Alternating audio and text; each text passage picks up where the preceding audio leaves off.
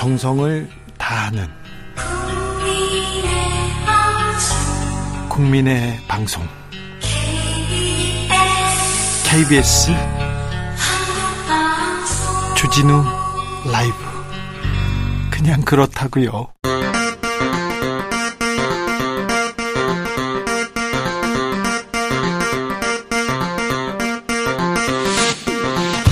주진우 라이브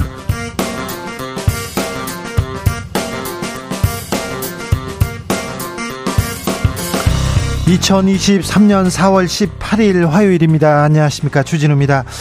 더불어민주당 이재명 대표 돈봉투 의혹에 대해서 사과했습니다. 고개 숙였습니다. 프랑스 파리에 있는 송영길 전 대표는 현지에서 입장을 표명하기로 했습니다. 돈봉투 사태 어디로 갈까요? 민주당의 수습책은 무엇일까요? 이상민 더불어민주당 의원에게 들어보겠습니다. 국민의힘에서는 김기현 대표 안 보이고 전광훈 목사만 보입니다. 홍준표 시장만 보여요. 이런 소리 계속 나옵니다. 대통령실은 대통령은 안 보이고 김건희 여사만 보여요. 이런 소리 나옵니다. 정치발전소 장현장에서 짚어보겠습니다. 1년 남은 총선 국민의힘과 민주당 서로 못하기 경쟁하고 있다. 악재 대결하고 있다. 이런 얘기 계속됩니다. 언제쯤 국민 챙기기, 정책 챙기기, 민생 경제 챙기기 나설까요? 최가박당에서 물어봅니다. 나비처럼 날아 벌처럼 쏜다. 여기는 주진우 라이브입니다. 오늘도 자중차에 겸손하고 진정성 있게 여러분과 함께 하겠습니다. 어, 나이 들면요, 음, 어려운 게 참 많죠. 네. 그런데요, 특별히 좀 아픈 거 있잖아요. 참, 막 아파옵니다. 아파요. 네. 여성들도 이렇게, 여 성들 뭐, 운동해야죠. 근데 중년 남성들 특히 많이 아픕니다. 많이 아파요. 저, 아우, 저도, 어, 오늘, 저기, 친구랑 밥을 먹었는데, 밥을 먹는데, 계속 아픈 얘기 했어요. 서로 아픈 얘기를 배틀처럼 이어가더라고요. 그래가지고, 아유, 허리가 아팠어. 나 언제 아팠잖아. 나 병원 갔다 왔어. 얘기하고, 자기는 피곤하고 잠만 오고 계속 아프단 얘기만 했습니다. 아, 김호준은 배가 나와가지고 배가 나와서 별로 안 아픈데 계속 잠만 자면서 아프다는 얘기만 하더라고요. 자, 그래서요, 건강 챙기기 이 얘기 좀 해봐야 되겠어요. 자, 저는 건강 챙기기 이렇게 합니다. 하루에 1시간씩 이렇게 운동합니다. 6시 이후엔 안 먹습니다. 아니면 저는 뭘 챙겨 먹어요. 나만의 건강 챙기기 비법 이거 있으면 알려주십시오. 아, 샵9730 짧은 문자 50원 긴 문자는 100원이고요. 콩으로 보내시면 무료입니다. 그럼 주진우 라이브 시작하겠습니다.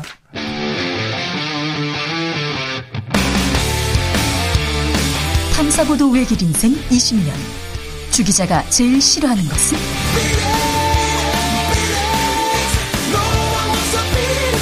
세상에서 비리와 부리가 사라지는 그날까지 오늘도 흔들림 없이 주진우 라이브와 함께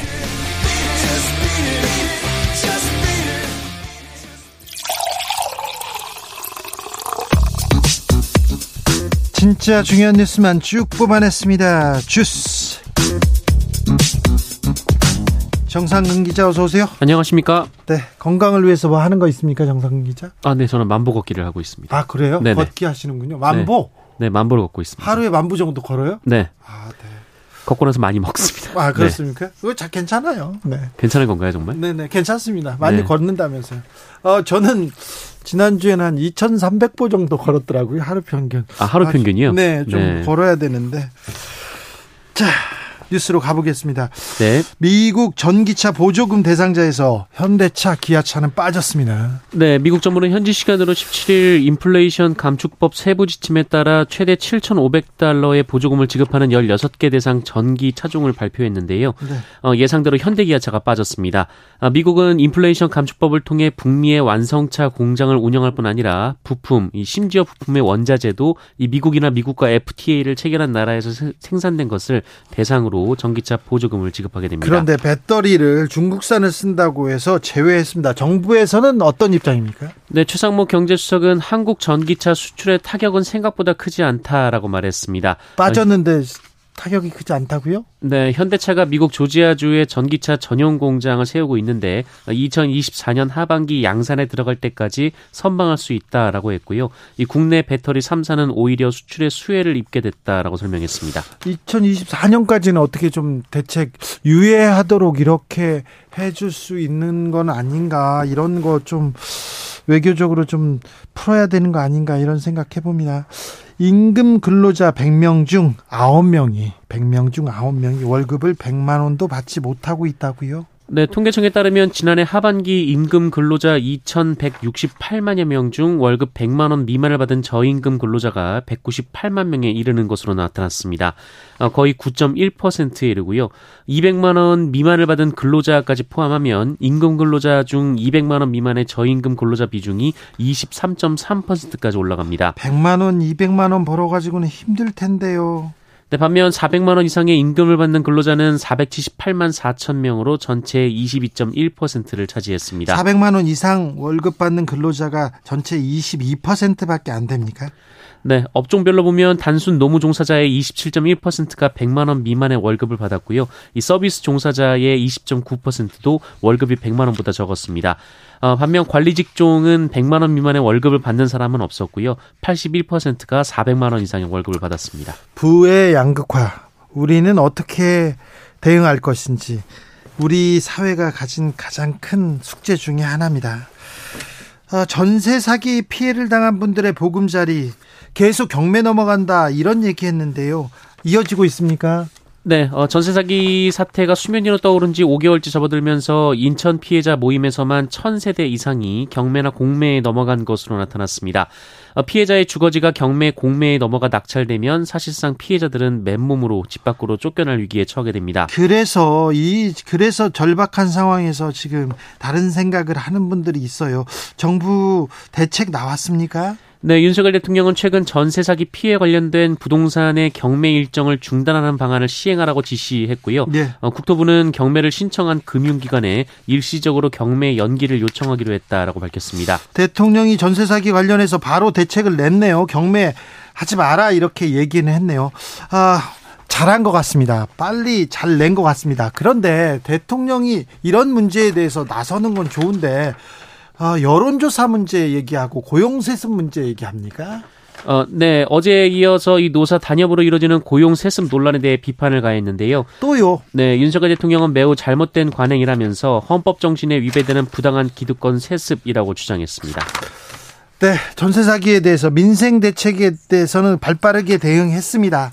잘했습니다. 그런데 고용 세습 이게 기아차 이렇게 알아봤더니 10년간 채용된 이 고용 세습으로 채용된 인원이 한 명도 없다고 합니다. 그러니까 사문화된 조항이에요. 이 조항도 어, 공정과 상식에 맞지 않아요. 빠지면 되는데 이걸 대통령이 연 이틀 얘기해야 되는지 여론조사 잘못됐네 뭐 부당하네 이런 얘기를 해야 되는 건지 대통령의 말이 필요한 데가 있는데 이런 생각합니다. 아, 얼마 전에 미국 기밀 문건에 한국 포탄 얘기가 나왔어요. 그런데 한국 포탄이 해외로 반출되고 있다는 보도 나왔습니다. 네, 얼마 전 유출된 미국의 기밀 문건에는 한국산 포탄 33만 발을 독일로 이송하기 위한 구체적인 계획이 담겨 있었는데요.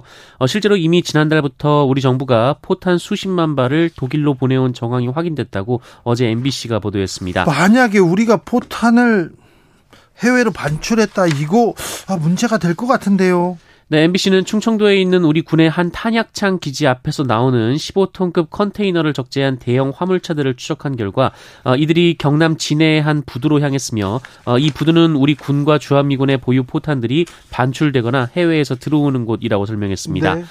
어, 이 컨테이너 차량 기사는 운송이 지난달 28일부터 시작됐다라고 말했는데요. 이 물건이 155mm 폭탄으로 알고 있다라고 조정했습니다.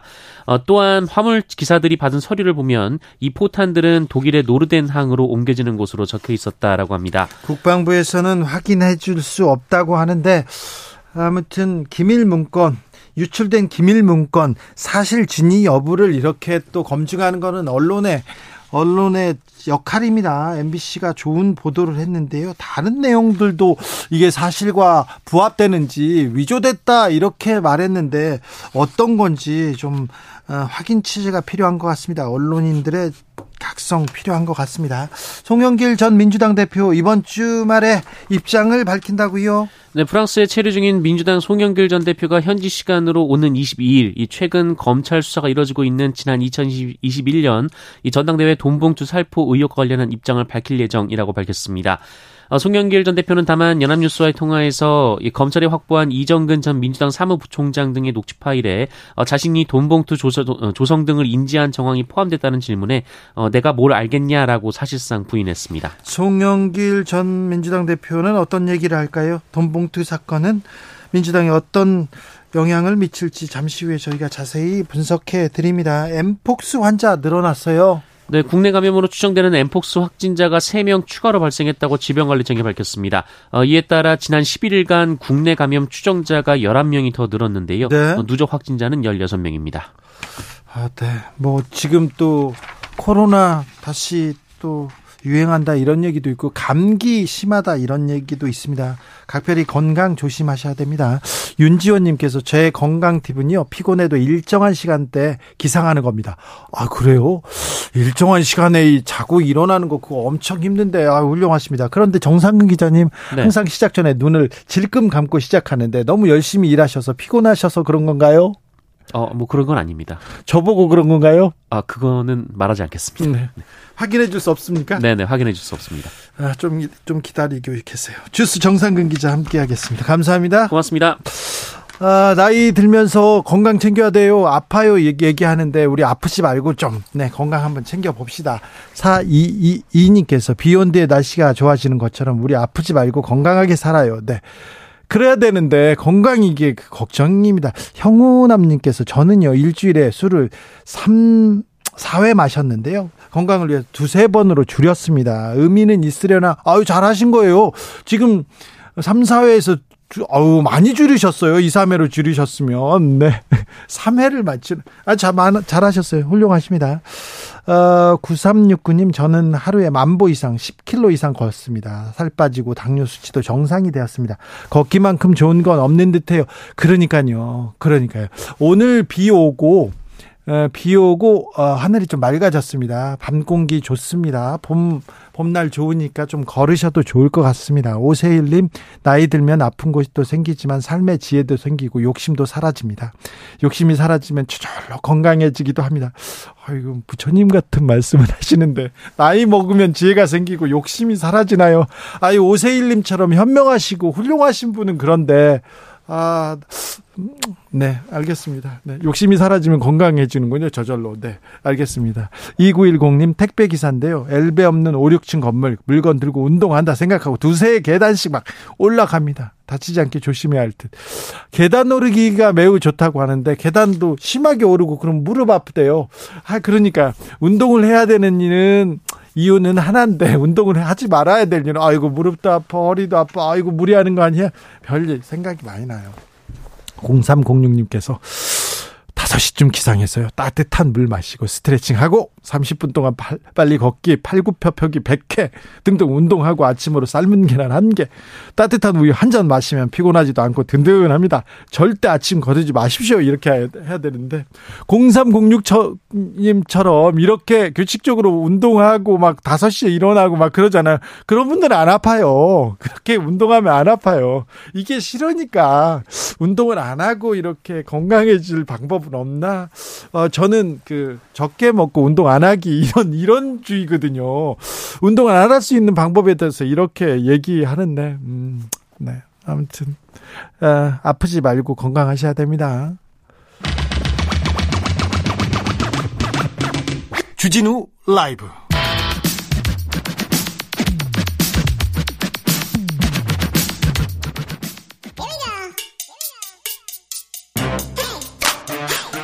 뉴스를 향한 진지한 고민 기자들의 수다. 라이브 기자실을 찾은 오늘의 기자는 은지혁이요. 시사인 김은지입니다. 오늘 준비한 첫 번째 뉴스부터 가봅니다. 네, 정강훈 목사가 계속해서 이슈의 중심에 있습니다. 아유, 네, 정치권 가운데 있습니다. 그런데요, 지금 이분이 이슈의 중심에 있는 것 같죠. 옛날부터 있었습니다. 사실 옛날부터 있었어요. 네, 점점 더 이슈의 중심에 들어온다. 주류적인 논란, 것에 있다라는 네, 문제인데요. 논란 피하지 않고요. 이런 논란 좋아합니다. 네, 그렇죠. 오히려 그런 논란을 통해 가지고 본인의 유명세를 계속 키워오고 그것이 자신의 어떤 확장을 끼어오는 것들도 있는데요. 네. 어제는 국민의힘과의 결별을 선언하겠다 이렇게 예고하면서 기자들을 모았습니다. 근데 정작 기자회견에서는 말을 바꿨는데요. 국민의힘 당원들의 손에 총선 공천권을 넘겨주면 신당 창당을 보류하겠다라고 이야기했는데요. 아니 이건 되게 상식적인 말이잖아요. 이게 당원들한테 공천권을 줘라 이렇게 공천 때문에 싸우지 마라. 당권 가진 사람들 공천권 가지고 자주지하지 말라 이런 얘기잖아요. 네, 그럼에도 불구하고 본인이 신당을 창당하지 않음으로 써 영향력을 행사하지 않겠다라는 식의 정치권에 압력을 넣는 발언이라고 볼 수 있는데요. 이분의 특기죠. 네, 그러면서 자기의 제안을 받아들이지 않으면 버릇을 고쳐놓을 것이다. 이런 식으로 말을 하게 됐습니다. 그래도 점잖하게 말한 겁니다. 이분, 이 정도면 이분. 네, 이에 대해서 김기현 대표는 황당무계하다라고 밝혔는데요. 네. 이제 하지만 이제 전 목사와의 절연을 요구하는 홍준표 시장에 대해서 오히려 상임 고문 자리 해촉하면서 논란 더 커지고 있거든요. 정광훈 목사는 자기의 발언으로 자기의 행동으로 항상 영향력을 키워오곤 했어요. 네, 이제 그런 차원에서 이 발언을 얼마나 소개해야 되는지에 대한 좀 딜레마와 고민이 있긴 합니다. 그리고요, 방송, 방송 사정상 이거 뭐지, 어, 말하지 불가능해요. 못하는 단어들이 꽤 너무 있습니다. 많습니다. 이분이 좀 말이 너무 정제되지 않았어요. 목사가 왜 욕을 이렇게 하세요? 옛날부터 뭐지 다 어, 뭐지 선지자들은 다 욕했다 이렇게 얘기하는데 당신은 선지자 아니잖아요, 목사님. 그렇게 얘기하면 그래도 욕은 한다 이렇게 얘기하면 내가 대신하겠다 얘기하고 뭐, 예수님도 욕했다 막 이런 얘기해요. 심지어 하나님이 까불면 나한테 죽는다 이런 식의 이야기를 집회에서 말을 하기도 했었었고요. 네. 뿐만 아니라 이제 문재인 정부 때는 특히 이제 집회 참여를 독려하면서 당시에 코로나19 방역 문제가 아주 컸었는데 네. 사람들한테 상관없이 나오라는 식으로 이야기하면서 네.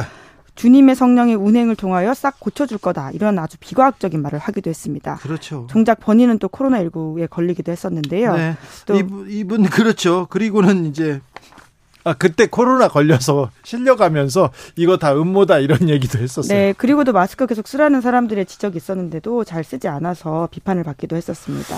네, 아, 이 거친 입. 그래서 감옥도 가고 그랬어요. 예, 뭐 발언 때문은 아니고요. 선거법 혹은 뭐 이제 집시법 이런 것들 때문이긴 한데요. 본질적으로는 발언 자체가 굉장히 사회적 논란과 갈등 혹은 잘못된 정보, 가짜 뉴스를 전하는 경우들이 꽤 있었습니다. 네. 이번에는 또 다른 말이 문제가 되고 있는데요. 그 간호사에 대해서 성희롱적인 발언을 한 설교 영상이 올라와서 문제가 네. 되고 있다고 합니다. 어떻게 이런 분이 목사님이지 어떻게 이런 분이 한국 정치에 중요한 역할을 하고 있지 이분이요 2000년대 이후에는 어, 보수 교계 그리고 보수 종단 보수 정당까지 매우 중요한 역할을 하고 있습니다. 예, 물론 이제 아주 이제 오른쪽에 있거나 극우적인 사람들한테 영향을 미친다라고 믿고 싶고요. 그렇기 때문에 더욱더 이제 어, 주류 정치 중앙에 계신 분들이 절연하는 모습을 보여줘야 되는 것 같습니다. 아니, 그런데요. 아주 극우적인 사람만 영향을 받는 게 아니라요. 어, 뭐 보수 정당에 큰 영향을 미치고 있고요. 앞으로도 미칠 겁니다. 네, 오늘 국민의힘에서는 이제 관련해서 들어온 당원들이 한 천 명 정도 된다라고 밝혔는데 그 이상이지 않을까라는 의심이 계속 아, 그렇죠. 있는 것이죠. 아, 훨씬 많죠. 많으니까 그렇게 어, 선거 때마다 정광훈 목사한테 이렇게 가잖아요. 정광훈 목사는 자기한테 찾아오거나 자기한테 도움을 청하는 그 정치인들한테는 큰 도움을 준다고 합니다. 본인 말인데 어디까지 소개할 수는 없는데요. 아, 제가 정광훈 목사 전문가인데 전문 아그 교 제가 2000년대 초반에 이렇게 취재를 하는데 취재를 하는데 정치 집회마다 이분이 오신 거예요. 정광훈 목사님이. 이분이 어떤 사람인가 이렇게 봤더니 나중에 보니까 빤스 발언하고 막 그랬어요. 그래가지고 제가 빤스 정광훈 목사 이런 별명도 지어줬습니다. 이건 별명입니다. 이거는 비속어가 아니고요. 아무튼 어, 좀 듣기 불편하셨으면 죄송합니다. 사과드리겠습니다. 그런데 그런 얘기를 하면서 계속 영향력을 미치는데 아, 그게 20년 됐어요. 20년 됐어요. 그래서 생각보다 그 뿌리가 깊고 넓다는 얘기를 언제 제가 조금 해야 되는데, 방송에 이분이 한 얘기를 분석하려면 비속어가 너무 많이 나와가지고 KBS에 부적절합니다. 아, 그래도 누군가는 해줘야 되는데, 이거 좀 난감합니다. 제가, 제가 시사인 가서 할까 생각하고 있는데. 네, 한번 써주십시오. 다음 뉴스 만나볼까요? 네, 고시원 쓰레기 더미에서 7살 아이가 발견됐습니다. 아이고. 어떤 일입니까? 네, 지난달 20일에 112에 신고 하나가 들어왔는데요. 서울 구로구 한 고시원에 어린아이가 방치돼 있다라는 내용이었습니다. 네. 현장에 출동한 경찰이 보니까 방 안에 아이가 덩그러니 혼자 있었다라고 하는데요. 취약 대상인데 학교도 못 가고 그렇게 방에 있었다라고 합니다. 그 방도 엉망진창이었는데 먹다 남은 배달 음식 쓰레기나 곰팡이가 핀 음료수, 담배꽁초 같은 게 가득 차 있었고요. 악취도 있었다라고 합니다. 그러니까 한마디로 사람이 살 수 있는 환경이 아니었다라고 할 수 있는데 네. 중국 국적의 불법 체류자인 부모가 아이를 방에 혼자 두고 며칠째 들어오지 않는 상황이었다라고 하고요. 그래서 이제 고시원 주인이 경찰에 신고를 해서 현재 아이는 아동복지센터에 맡겨졌고 부모에 대해서는 아동복지법 위반 혐의로 입건 전 조사에 들어갔다라고 합니다. 불법 체류자의 아이들이라고 해도 좀 이게 복지의 손길이 좀 이어져야 되는데 아동 학대 사각지대에 있는 상황입니다. 그렇죠. 아동 인권이라고 하는 것은 그 국적에 전혀 이렇게 영매여서 생각해서는 안 되는 것으로 보이고요. 예. 특히나 이제 초등학교 입학 대상자인 우리나라 아동에 대해서는 정부가 예비 소집 같은 것들을 통해서 아이들 안전을 점검하긴 하거든요. 하지만 외국인 자녀에 대해서는 그런 장치가 전무하다라고 합니다. 그래서 미등록 외국인은 취약 시기조차 확인할 수가 없어서 소위 말하는 깜깜이 상태가 된다. 이렇게 보면 될 텐데요. 유엔 아동 권리 협약 28조에 따르면 아동의 교육받을 권리는 소득, 국적, 인종, 불법 이주 이런 거 관계없다라고 규정돼 있습니다. 우리는 여기에 이제 1991년부터 가입해서 비준했고요. 네. 2010년부터는 미등록 이주 아동도 거주 사실만으로 학교에 입학할 수 있다 이렇게 터놨습니다. 네. 그래서 이번에 이 보도가 아, 그 경찰 신고 이후에는 이제 네. 학교를 가고 있는 상황이라고 합니다. 알겠습니다. 그 소위 그냥 어, 그냥 사람들이 깜깜이 상세다 이런 얘기 쓰는데 우리는 이, 이 단어도 쓰지 아, 맙시다. 아, 네, 네. 죄송합니다. 그, 예. 좀 듣기 싫어하는 사람이 있으니까 예, 장애인에 대해서 네네. 예, 우리는 표현을... 이런 단어 쓰지 말게요. 어, 저기 아동 인권의 문제입니다. 인권의 문제예요, 이 문제는. 그렇죠. 그래서 정부가 나서야 됩니다. 네, 그래서 이제 관련 단체 집계로만은 이런 아이들이 한 2만 명 정도 우리나라에 있을 것으로 보인다라고 하는데요. 네. 그래서 법무부가 이런 미등록 이주 아동의 조건부 체류 자, 체류 자격을 좀 많이 완화하긴 했습니다. 그럼에도 불구하고 여전히 까다롭다 이런 비판들이 있는데요. 네. 국내에서 출생하거나 혹은 6살 미만일 때는 입국하고 6살 6년 이상 있어야 되고 네. 6살이 넘었을 경우에는 우리나라에 7년 이상 체류해야지만 이런 자격을 받을 수 있다라고 해요. 네. 그래서 이러한 체류 자격 교육을 받은 아이들이 이제 300명 정도밖에 되지 않아서 네. 굉장히 좀 아직까지도 이 복지 범위가 좁다라는 지적이 나오고 있습니다. 사각지대가 너무 큽니다. 그래서 우리 정부가 정치권이 좀 나서야 된다고 봅니다. 마지막으로 만나볼 뉴스는요? 네, 후쿠시마 오염수 관련한 일본의 주장을 독일이 반박했습니다. 그런데 막 일본이 뭐 G7에서 다 환영했다, 박수 쳤다 막 그랬는데 아닌가 보죠? 어떤 내용입니까? 네, 일본 삿포로에서 G7 기후 에너지 환경 장관 회의가 지난 16일에 열렸거든요. 네. 예, 여기서 이제 회의가 끝나고 기자회견이 있었는데 네.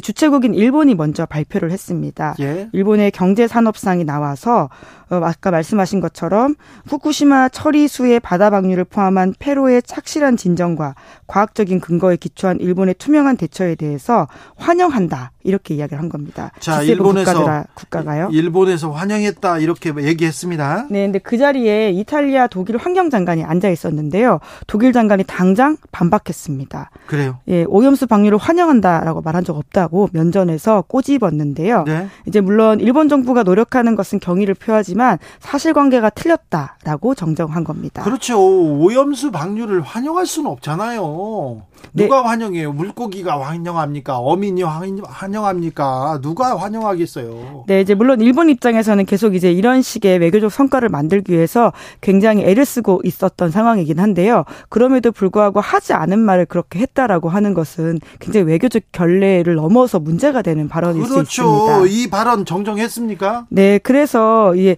당장 면전에서 반박을 당하니까요. 기자들이 물어볼 수밖에 없잖아요. 네. 그래서 기자회견 끝나고 일본 장관이 취재진과 만나서 본인이 실수했다 이렇게 밝혔습니다. 일본의 이게 특성이에요. 특징이 있기 때문에 앞에서 가만히 잘 듣고 있다가 고쳐줘야 됩니다.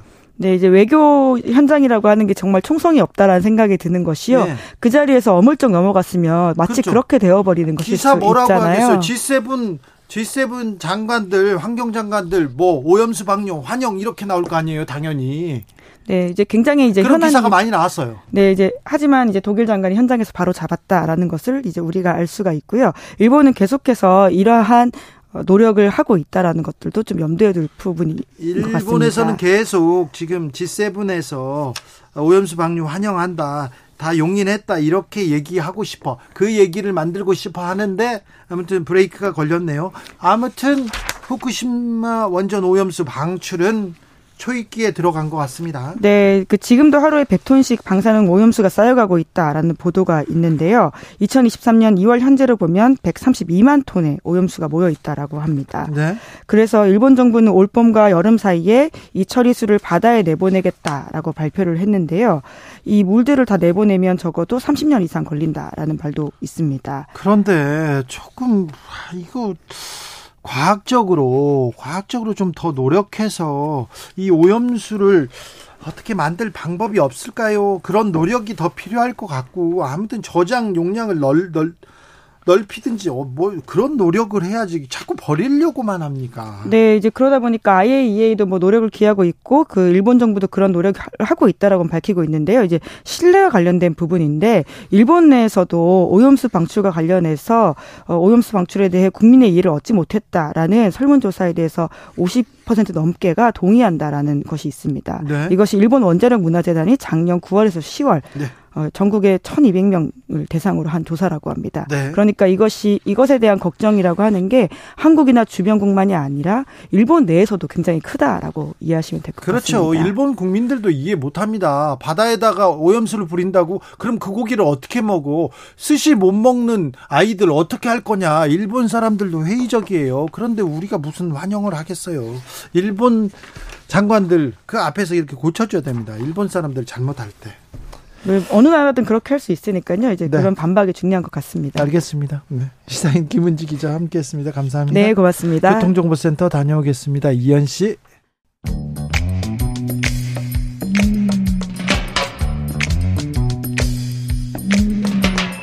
오늘의 정치권 상황 깔끔하게 정리해 드립니다. 여당 야당 크로스 최가박과 함께 최가박당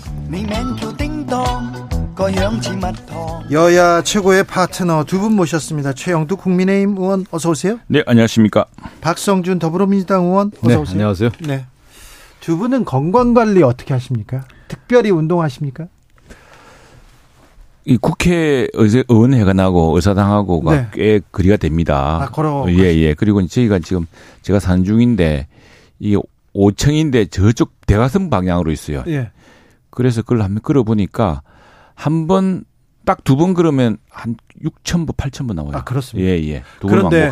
국회에 들어가 보면 구- 국회의원 국회 본관이 있고요. 의원회관이 좀 떨어져 있거든요. 네. 한 걸으면요. 한 2, 300m 거리예요. 예. 근데 그거를 의원님들은 차를 타고 가요. 아, 왜냐면 그, 그것도 꽤 시간이 걸리고 바쁘니까. 바쁘게 하니까 아, 그런 것도. 이해됩니다. 예, 예. 박성준 의원님은 저는 철저하게 좀 걸어 다니는 편이죠. 아, 그래요? 네. 근데 예를 들면 KBS 올 때도 항상 걸어 다니고 아, 그렇습니까? 여의도에서 식사할 때 항상 걸어 다니고 아, 네. 먼 거리 아니고는 네. 대부분 이제 걷거나 아니면 대중교통 그 이용해서 방법이 있습니다. 그러니까 의원회관 나와서 네.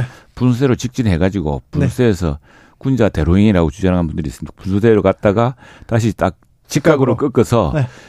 태극기 지나서 네. 계단 타고 올라가서 계단을 타- 쭉 걸어 올라갑니다. 그 운동이 되죠 꽤. 네. 다음에 이제 본관 로비로 들어가면 본관 3층이지 않습니까? 거기서 다시 로텐더 홀까지 또 계단으로 올라가요. 예. 그래가지고 뒤로 가면서 가면은 그 굉장히 그, 어, 걷는 양이 늘 그렇죠. 많더라고요. 네. 거- 의원회관에서 그 국회 본당까지요 의사당까지 그그 상당히 거리가 돼요. 네, 네. 음, 그럴 만합니다. 네. 알겠습니다. 열 차례 걷습니다. 자, 봄이니까 건강을 위해서도 좀 걸어야 될 것 같습니다. 운동도 하시고요. 더불어민주당은 돈봉투 의혹부터 해소해야 될 것 같은데요. 네, 지금 뭐 어제 당 대표께서 깊이 사과드린다. 깊이 사과하고 공식적인 사과를 했고요. 예, 송영길 전 대표 이제 조기 귀국을 요청을 했고 또 검찰의 공정한 수사에 따라서 공정한 수사를 얘기를 했고요. 그 이후에 책임과 조치를 하겠다라는 말씀을 하셨습니다. 음. 네. 송영길 대표는 주말께 어, 파리에서 그 기자회견 형식의 간담회를 연다고 합니다. 네, 그렇죠. 음, 송영길 대표가 이제 이번 주 토요일쯤 네. 음, 기자 간담회를 통해서 얘기를 하고 있는데 아마 송 대표는 잘 모르는 일이라고 좀 말씀하시는 것 같아요. 네. 예. 저도 물어봤더니 모른다고 이게 네, 무슨 직접- 내용인지 직접 통화하셨어요? 네, 황, 네. 저도 전화를 해봤는데 모르는 어쨌든 지금 뭐. 민당은 음, 일단은 지금 상황을 좀 예의 주시하고 있- 주시하고 있고요. 네. 정확한 이제 사실 규명 그에 따라서 사태 수습 예. 그렇게 이제 노력을 해야 되겠죠. 박성준 의원님 목소리 엄청 신중해졌습니다. 최영도 의원님. 네, 이게 사실은 정치권 전체에서 정치권에는 대단한 불신으로 이줄 사안입니다. 그래서 저는 민주당이 이 문제를 그냥 단순하게 생각해서는 안 되고 처음에 이러지 않았습니까? 처음에는 뭐 아니 타이밍이 묘하다, 뭐 도청 의혹을 덮기 위한 것 아니냐. 그래도 이러다가 지금 점점 국민들의 이 분노가 커지고 하니까 이 사람들이 자칫하면요 정치권에 돈 봉투가 오가- 오가는 게 지금도 당연한 문화인 줄 착각합니다. 지금 그렇게 생각해요. 예, 지금 그 우리 사실은 이게 얼마나 정치 불신을 부르고 위험하냐 그러면은 우리 일선 우리 저 시의원 도의원 심지어 우리 뭐 국회의원도 마찬가지인 이 돈봉투라든가 심지어 밥 한 번 잘못 사도 의원직 상실 당합니다. 예. 우리 우리 마산에 실제로 한번 도의원 한 분이 그렇죠, 그런 일이. 있었어요. 예, 예. 그래서 굉장히 그 동네 사- 사람들이 뭐 농담 삼아 어, 밥 한 번 안 해 이렇게 할 때도 아이고 이게 선거법 때문에라고 몸을 저이 저 움츠릴 수밖에 없는 그런 실정인데 아니 국회의원들끼리 이렇게 뭐 돈을 주고 받는 일이 있었다고 한다면 이, 이 불신이 얼마나 크겠습니까? 근데 이게 지금 이제 벌써 한 2, 3, 2년 전 일이죠. 2년 전 일이지만 뭐 송영길 대표도 이 문제에 대해서 어, 자기 잘 모르겠다고 한다면 그 연유를 당당하게 밝혀서 빨리 이 어떻게 된 사안인지를 전모를 밝혀야 되고요. 네, 네. 이건 뭐 사실은 이게 여야 문제가 아니고 이 문제를 그냥 수습을 하지 않고 정쟁으로 자꾸 이렇게 치부하고 한다면은 정말 정치권이 이 씻을 수 없는 큰 오명에 빠지게 될 겁니다. 뭐 당연한 말씀이시고요. 네. 음, 진실 규명하고 어, 거기에 따라서 책임 물을 건 묻는 거고요. 근데 저는 이제 검찰 수사 과정에서 이제 이정근 위원장의 전화 녹취록 아닙니까? 예. 그러니까 모든 통화를 다 녹음을 했다는 거 아니겠어요? 예. 그 통화 녹음을 하면 이정근 전 위원장 같은 경우는 자신이 녹음하는 걸 알고 있지 않습니까? 네. 상대는 모를 수 있는 거 아니겠어요? 네. 그러니까 그거가 저는 상당히 좀 처음에 의심이 좀 들었고 이 사람이 어떤 의도로 이렇게 녹음을 한 것인지가 그러게요. 그 부분이 저는 가장 그러니까 일반적인 정치인들이 녹음하는 경우는 사람이 없어요.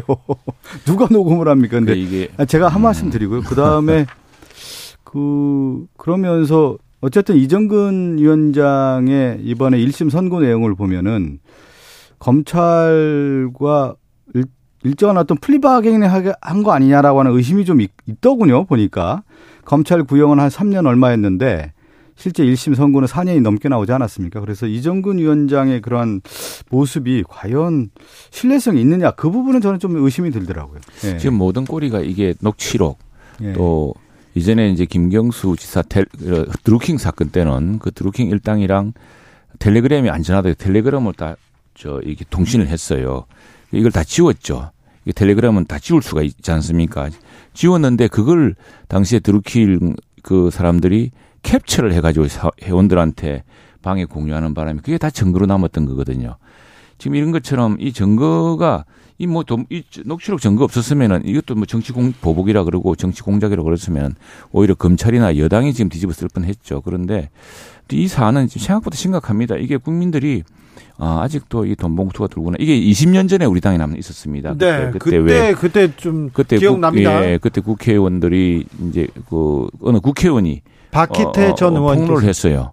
내가 그 전당대회 앞두고 당대표 후보한테 또 봉투를 받았다. 네. 이때 가지고 난리가 났죠. 그 당시에 그걸 해서 거의 저희 우리 당이 거의 막이 박살이 났습니다. 당 이름을 바꾸는 계기가 예, 됐죠. 예. 그런 정도로 심각한 문제이고 이게 전당대회가 저희도 전당대회를 최근 해보지 않았습니까? 제가 전당대회 선거관리위원을 했는데 우리 당의 경우는 아마 민주당도 마찬가지일 겁니다. 전당대회에서는 국회의원이나 당협위원장이 당원들의 판단에 영향을 끼쳐서는 안 된다. 왜냐하면 당원들이 다 똑같은 당원 중에 대표 뽑고 대통령 뽑기 때문에 그 전당대회 중에 또는 뭐 당 대표 어, 당 대표나 당 음, 대선 후보 경선 중에는 어전저 개인적으로 의견이 있더라도 어 전체 당협 당협 소속의 그 어, 당원들에게 내가 이렇게 하니까 지지해 달라고 이래서는 안 된다라는 게 우리 당원 당규에 있습니다. 당원 당규에는 있으나 영향을 미치기는 하잖아요. 아니 근데 그게 아무래도 뭐 마음이랑 있고 그렇겠죠. 그런데 네. 그거 그렇게 하- 음하게 그 말만큼 실제로 그런 문제 제기가 있어가지고 저희 선관위 할 때 좀 곤혹스러웠는데 다 그렇게 하지 말라는 또 엄중한 또 그 사전 어, 개고도 좀 하고 그랬습니다. 그 정도로 어 지금 이 뭐 우리 돈 선거를 생각할 수 없을 만큼 심지어 국회의원이나 당협위원장은 어 캠프에 가입해서도 안 돼, 개입해서도 안 되고 타이틀을 맡아서도 안 되고 지지선을 해서도 안 된다고 할 만큼 엄, 엄격하게 금지하고 있는데 돈 봉투가 들어왔다. 이거 참 네. 예사 사안이 아닙니다. 민주당에서 돈 봉투라 좀 생소하다 이렇게 생각하는 사람들도 있어요. 그렇죠. 어, 저도 뭐좀 당황스럽잖아요. 당황스럽고요. 어, 그러니까 이 내용이 어, 어쨌든 강내구 전 위원장 또 그 이정근 전 위원장의 녹취록을 통해서 나오고 있지 않습니까? 네. 그런데 이 녹취록의 내용을 보면은 국민들 들기에는 상당히 좀 충격적이죠. 예. 네, 전체적인 그 대화의 전반적인 내용을 모르는 상황에서 몇 가지 이제 중요한 사안들 가지고 이렇게 지금 방송이 되고 있고 그것을 우리가 판단하고 있지 않습니까? 예. 아마 검찰 수사가 되면서 전체적인 맥락까지 다 볼 수 있지 않겠습니까? 예. 그러면 이정근 전 위원장과 그 강내구 전 위원장의 대화가 어떤 의미였고 과연 이것이 어떻게 되는 것인지는 또 수사 과정에서 나오지 않겠어요? 수사 과정에서 나올 텐데 네. 더불어민주당의 에, 더불어민주당은 이 의혹 자체 진상 조사를 하고 이후에 검찰 조사를 지켜보겠다 이렇게 해야 되는 거 아닌가요? 근데 자체 진상 조사가 좀 쉽지는 않아요. 왜 그러냐면 당사자들을 불러서 조사를 하는데 그러면 그 사람이 어떤 쉽게 얘기하면 검찰 얘기한 것처럼 돈을 어떻게 모았고 어떻게 전달했고 이런 것들을 다 조사를 해야 될 텐데 기본적인 자체 조차, 조사 상황이 여의치가 않은 것이죠. 그렇죠. 그, 그렇기 때문에 상당히 어렵기 때문에 당대표도 얼마나 고민이 많았겠습니까? 이재명 당대표도 고민이 많았기 때문에 검찰의 수사의 공정성과 관련된 부분을 얘기하면서 거기에 따라서 어, 조치를 하겠다는 말씀을 하- 했겠습니까? 네. 얼마나 고민이 많았겠습니까? 알겠습니다. 그 이거 참 아니 이게 상당히 뭐 여야 정쟁을 하고 여당 예, 야당에서는 이게 타이밍이 묘하다 뭐 어쩌다 하지만 이게 당시 집권당이었거든요. 더구나 또 민주당이라고 하는 아주 전통 있는 정당 내에서 최근에 이런 돈봉투 사건이 있었다는 것은 우리 정치의 근간을 흔들 수 있는 민주주의 근간을 흔들 수 있는 굉장히 심각한 사건입니다. 굉장히 엄격한 자정 노력을 해야 되고 그뭐 여야 어디라도 이런 게 드러나면 이제 잘못하면 전멸할 수 있다는 이런 위기감을 가져야 된다 생각합니다. 이정근 전 사무부총장 예. 혹시 아세요? 저는 공식적인 자리에서 한 번 본 것 같은데요. 네. 그 초선 의원들 같은 경우는 이정근 위원장하고 이렇게 만날 기회가 없었어요. 왜 그러면 이제 지역 위원장이었고 실제 이렇게 만날 기회가 없었습니다. 그러게요. 네. 네. 네. 정치권에서 어, 잘 알려진 인물은 아닌데 이분이 네. 이분의 입이 이분의 전화가 지금 정치권을 흔들고 있습니다. 민주당에서 어떻게 대처하는지 저는 그게 저는 한- 전화를 모든 대화를 다 녹음했다는 게그 그, 과연 아무튼 증거가 네. 거기에 다 남아 있어요. 그래서 네. 민주당이 더 곤혹스럽습니다. 어, 지금 대통령실에서는 대통령은 잘 안 보여요. 대신 김건희 여사만 보여요. 이런 얘기 나오는데 이 부분은 어떻게 생각하시는지요, 최영도 의원님?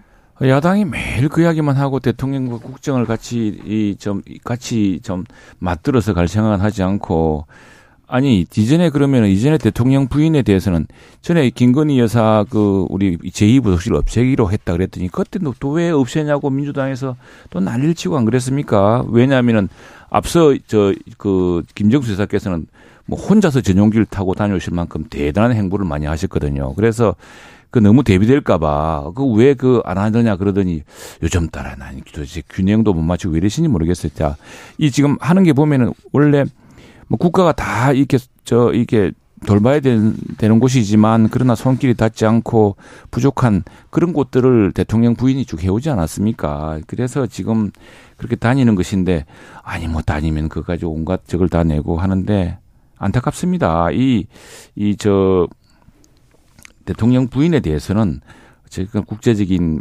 관례로나 또 우리나라 국민들의 기대 또 역대 역할이 있어서 그 역할을 적절하게 하는 것이 당연한 일이고요. 그런 그, 그런 기준으로 봐야지. 음. 과거 뭐저저 김정수 수사 때는 뭐 엄청난 것처럼 대통령 행세에 거의 준하는 그 외국, 외국 순방도 하시지 않았습니까? 그 지금 같았으면 용납되겠습니까? 그런 기준을 보면. 최영재 님은 저, 도 이제 최영재 님 존경하고 합리적이라는 부인을 하는데 김건희 여사 얘기만 하면 되는 거죠. 뭐 전임 정부에 뭘 비교를 합니까? 그리고 왜 대통령 부인이랑 다릅니까? 이슈로 대통령 부인 아닙니까? 지금 이슈로 들어가면 되는 거고요. 그 최영도 의원님의 본심이 저는 궁금해요, 솔직히. 저는 본심 이야기할까요? 본심을 얘기한 거예요, 지금요? 본심. 아니, 제가 말씀드린 본심 이야기할게 좀 이따 어, 이야기했어요. 아, 듣고 싶어요. 본심이 저는 안 드러났다고 봐요. 본심이 아니, 그 지금 뭐 정치적 수사로 제가 받아들일 수밖에 없는 데. 아니, 아니. 최영도 의원님 하나만 물어볼게요. 아니, 왜제 얘기하는지 자르고. 자르고 하나만 물어볼게요.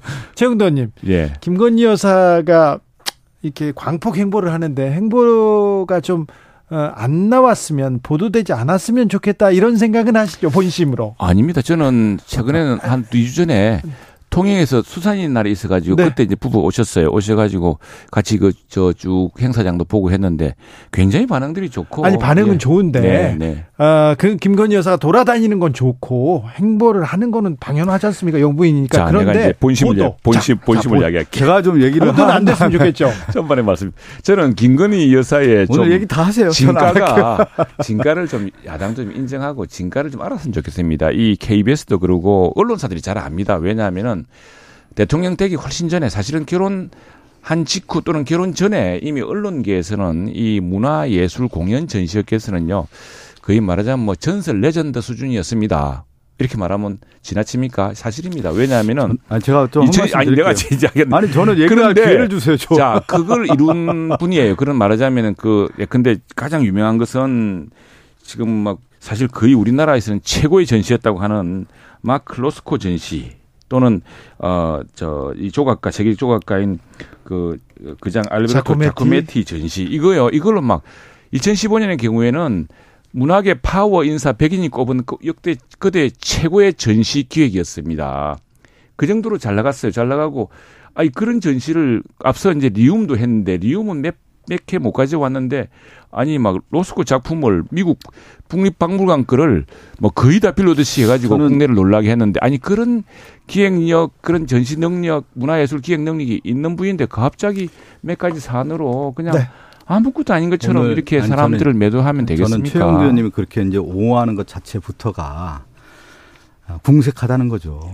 어, 얼마나 지금 이렇게 논란이 되고 요란하면 최영두 의원님까지 이렇게 방어하고 옹호하고 방어벽을 치겠습니까? 뭐가 요란하 아니 그런 거 아니에요. 지금 모든 정치 전문가가 됐든 합리적인 사람이 됐든 일반 시민들 한번 만나보십시오. 대통령 어, 영부인이 요란하다는 거 아니겠어요? 그리고 이게 지금 그 과학적인 분석도 나오잖아요.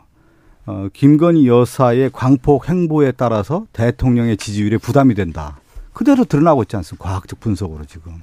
그랬을 경우는 절제하고 자제하는 게 맞는 것 같고요.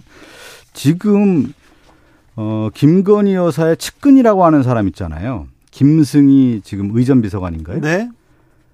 그러면 의전 비서관은 대통령의 의전 비서관입니까? 김건희 여사의 의전 비서관입니까? 이거 답을 해야 될 거예요. 인사도 결국은 김건희 여사의 모든 어, 인사가 되는 거 아니냐. 그리고 의전 비서관이 김건희 여사를 보좌하는 자리로 간 것이 아니냐. 그렇게 보고 있지 않습니까? 왜 손바닥으로 하늘을 가리려고 그래요? 정영도 의원님? 저는 예. 아니 이게 뭐, 뭐 하나 자... 더 얘기하면 민당이 아까 얘기했잖아요. 김건희 여사는 오히려 대통령 영부인으로서 제2 부속실을 만들어서 공식적인 절차를 만들어서 일을 하면 좋겠다라고 민주당이 논평까지 하고 다 얘기하지 않았습니까? 그런데 지금 의전 비서관이 제2부속실이 없다 보니까 실제 대통령 영부인의 이런 의정 활동이라고 하는 것이 도대체 어떤 항목에서 나오는 것이냐 이렇게 되는 거 아니에요? 문제 제기를 할 수 있는 거 아니에요? 그때는 맞고 지금은 틀리고 뭐 이렇게 자꾸 전뭐더 이야기하고 싶지 않습니다. 탁현민 비서관 사례를 이야기하고 싶지 않은데 자 이분이 어쨌든 대통령실에서 어 이제 근 뭐 이렇게 1년 가까이 아직 1년 안 됐죠. 안 됐지만 선임 행정관으로 이제 일정의 능력을 검증받은 것이겠죠. 해가지고 했는데 아 난 잘 몰랐는데 이분이 뭐 저 어제 어디 방송에 나갔더니 이분이 하바나 그 뭐죠 코바나 컨텐츠인가 예. 그, 그 출신이라면서요 아니에요?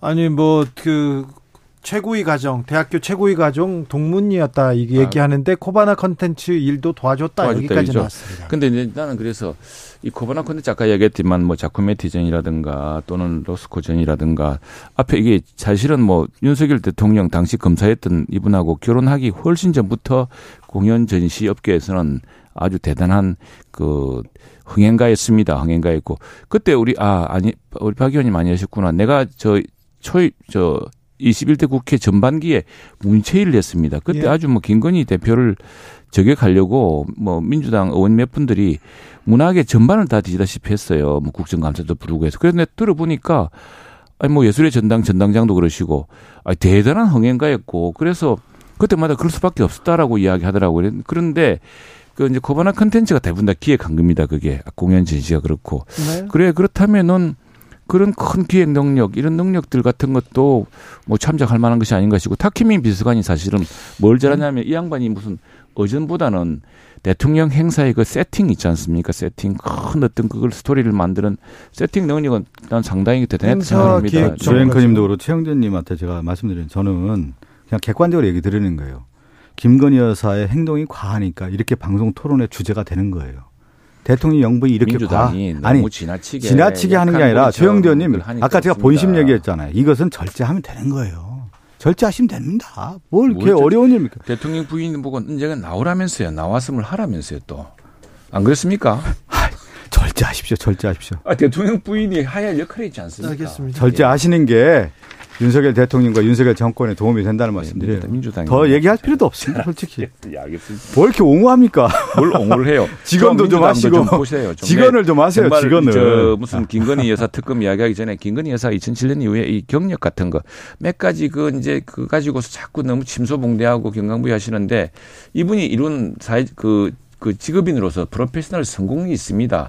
그게 보면은 아주 그 뭡니까 비즈니스 리뷰 같은 거라든가 또는 특집 같은 기사에 많이 나와 있고 소선의 언론계에서 큰 언론사가 공연 전시 기획에서 언론사들이 실력을 잘 알고 있습니다. 좀 지금 언론에서. 제가 볼 때는 예방주사 놓는 거거든요. 예방주사 맞고. 자, 어, 김건희 여사 됩니다. 예. 관련된 도이치모터스 주가 조작 관련된 김건희 여사 특검법은 어떻게 돼가고 있습니까? 그 특검법과 관련해서는 지금 이제 패스트 트랙이죠. 180석을 얻어야 표를 얻어야 패스트 트랙을 할 수가 있는 건데 지금 정의당도 그렇고요. 어, 지금 이제 무소속에 있는 의원들도 김건희 특검법뿐만 아니라 50억 클럽 특검법은 통과돼야 된다는 의견이 지금 상당히 그렇지 아, 않던데. 숙성이 돼 있기 때문에 지금 남아 있는 이제 4월 27일 아마 본회의가 열리 뭘 열리게 되는데요. 4월 27일에 이 특검법과 관련된 부분을 좀 통과시키려고 하는데 지금 뭐 최영두 의원님이 얘기한 것처럼 어려운 점은 분명히 있는데 어, 그래 지금 많죠. 왜냐하면 정의당도 아니 어려운 점이 있는데 해야 좀 되죠. 다르고 그다음에 뭐 저 무소속의 우리 조정원 의원 같은 경우는 딱 공개적으로 이 문제 반대하고 있지 않습니까? 음, 김태호 1차장에 대해서 민주당이 즉각 경질해야 된다 이렇게 했지 않습니까? 네, 네. 그런데 대통령실에서는 무슨 소리냐 이렇게 선을 그었는데 음. 계속해서 민주당에서는 뭘 추진하겠다 하겠다고 하는데 대통령실 그리고 음. 계속 번번이 막힙니다. 이 전국을 어떻게 돌파하실 겁니까? 이건 뭐 당연히 이제 전국 독타 단뭐 금방 답이 나오는 건 아니고요. 이제 김태효 어, 국가안보실 1차장과 관련돼서 해임을 저희가 민주당이 요구를 하고 있는데 한일 정상회담의 실패 사례 분명히 드러나지 않았습니까? 네. 그리고 한미 정상회담과 관련해서 좀 준비가 미흡하다라는 부분이 지금 드러나고 있는 거고 저는 김태우 1차장의 모습이 전 국민에 공개가 되지 않았어요. 어, 미국에 들어갔을 때 김태우 1차장이 워싱턴 특파원들과의 대화의 모습 볼 때 그런 얘기를 하잖아요. 논리적 설득보다는 정서적 공감대가 우선이라고 하는 건데 이 정서적 공감대가 형성되기 위해서는 태도의 문제예요. 국가 안보실 1차장의 그 오만한 태도가 전 국민들이 보고 있 지 않았습니까? 그 안보실 1차장의 그 태도가 맞습니까? 의원님. 제가 볼 때 그 하나를 보면 열 가지를 한다고 그 정도 가지고는 어떻게 외교를 합니까? 외교라고 하는 것이 출발이 어디예요? 기자들과의 관계에서도 출발하는 거 아니에요. 그런데 기자들을 그렇게 하대하면서 아, 우리- 어떻게 외교를 할 수가 우리 있겠습니까? 박 의원님 기준으로 하면은 세상에 누가 그 기준을 다 채우겠습니까? 어, 물론 뭐, 이, 저, 기자들의 질문에 대한 아주 그 좀, 좀 더 세심한 답변 같은 게 있었으면 좋겠지만은, 어쨌든 이, 이 김태호 1차장은 대통령의 한미 정상회담을 돕고 또 지금 현안이 된 도청 문제, 의혹 문제, 이 문제를 협의하러 간 것이고 또 그 능력을 잘하도록 하는 것이 그건 대통령이 외교 안보를 잘하기 위해서 대통령이 어떤 최, 저, 최선의 인사를 한 거 아닙니까? 최근엔 또 조태용 대사를 불러서 안보실장을 했고 그거 하도록 해줘야죠. 그걸 가지고 모든 것을 그렇게 어, 사사건건 하면은 어떻게 대통령이 일을 할 수가 있습니까? 그런데 최영도 의원님 예. 야, 미국에서 미국에서도 계셨고 음. 그래서 그 상황을 누구보다 더 잘 알 거예요. 그런데 좀 태도 논란 그 부분 국민한테 조금 화내는 거 그건 좀 너무했어요. 그 이제 뭐 이제 그래서 제가 보니까 약간 이 언론에 어떻게 비치는가도 상당히 그러게요. 공인이라면은 좀 연구를 해야 됩니다. 그건 뭐 사실이지만 네. 그러나 이 사안을 보면은 그거 우리가 정부가 안 그냥 안 넘어갑니다. 사실이라면 그리고 같이 따질 건 따질 거고요. 네. 그런데 지금 뭐 벌써 이스라엘이나 프랑스 같은 저- 경우는 사유가 다르다고 하지 않습니까? 시간 됐습니다. 예. 최영도 의원님 그런 경우는 무소속 조정훈 의원은 시대전환 조정훈으로 바꿉니다. 선생님 아유, 감사합니다. 저- 저- 죄송합니다. 네.